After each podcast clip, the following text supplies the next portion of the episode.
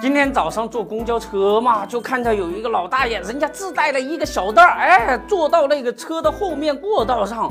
好家伙，车开着开着，唰，司机一个急刹车，这老大爷就从后面过道一下子就给撑到了这个前面的售票箱去啊！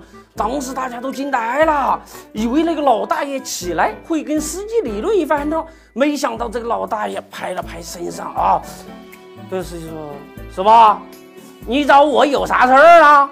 这只是啊一个笑话。我们今天看一看，上市公司一到年关就进行财务大洗澡，到底是要搞啥事儿呢？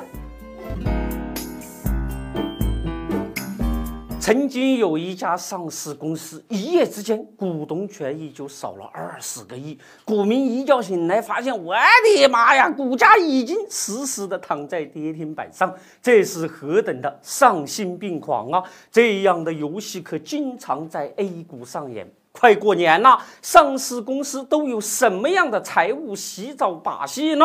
曾经有一家上市公司花了好几个亿购买了一套设备，说我们只要装上这套设备，那就在行业里边是引领未来呀！我的乖乖呢，那个股价就像坐了火箭一样，是扶摇直上。可是半年之后啊，人家上市公司发了一个公告，说不太好意思啊，这套设备啊不太合适，我们要进行减值计提。我的妈呀，那股价是一泻千里呀、啊！跟着庄家抬轿子的那些散户是一路夺命狂奔啊！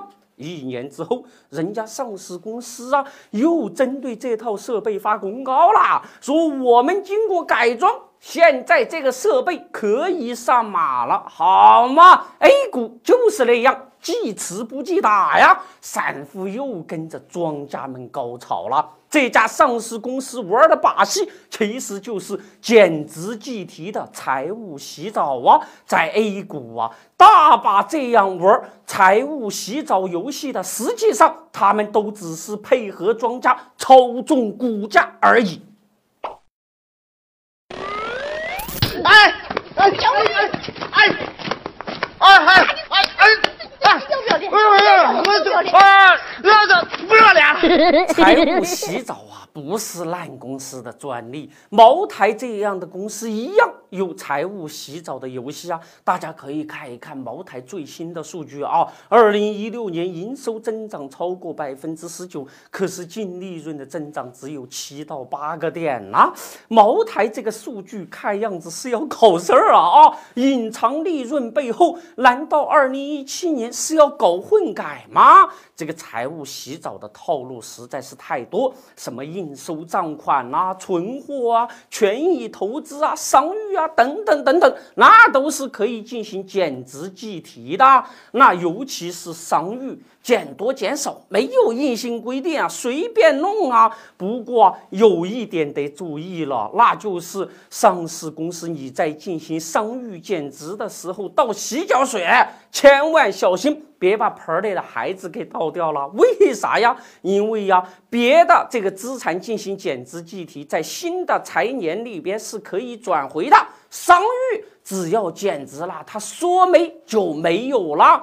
在熊市里边呢，上市公司如果说没有退市的压力，很多老板呢都会加大减值计提力度，那到下一个财年的时候，把业绩稍稍的转回来一部分，那新的业绩就可以亮瞎你的二十四 K 钛合金双眼。世界上是没有无缘无故的爱，也没有无缘无故的恨。减值计提等这个财务洗澡的背后，那是有一个潜规则的，就是什么牛市讲故事，熊市大洗澡。哎，等到一个新的财年一来，人家呀继续讲故事做业绩，勾引更多的散户进来给庄家抬轿子。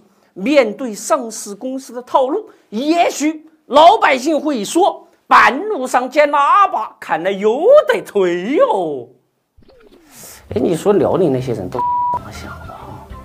把那个业绩做得那么好，其实地方越穷，那个中央的转移支付拿的越多。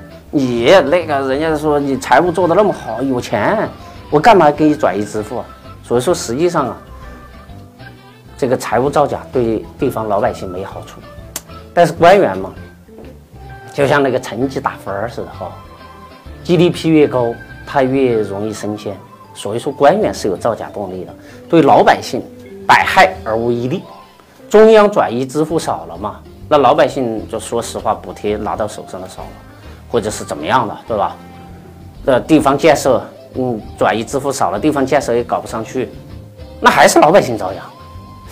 所以说东北这个事儿吧，赵本山我觉得是个比较诚实的人，说忽悠，接着忽悠，最后把自己忽悠沟里去了。来，今天没有花絮。 那这个讲笑话吧。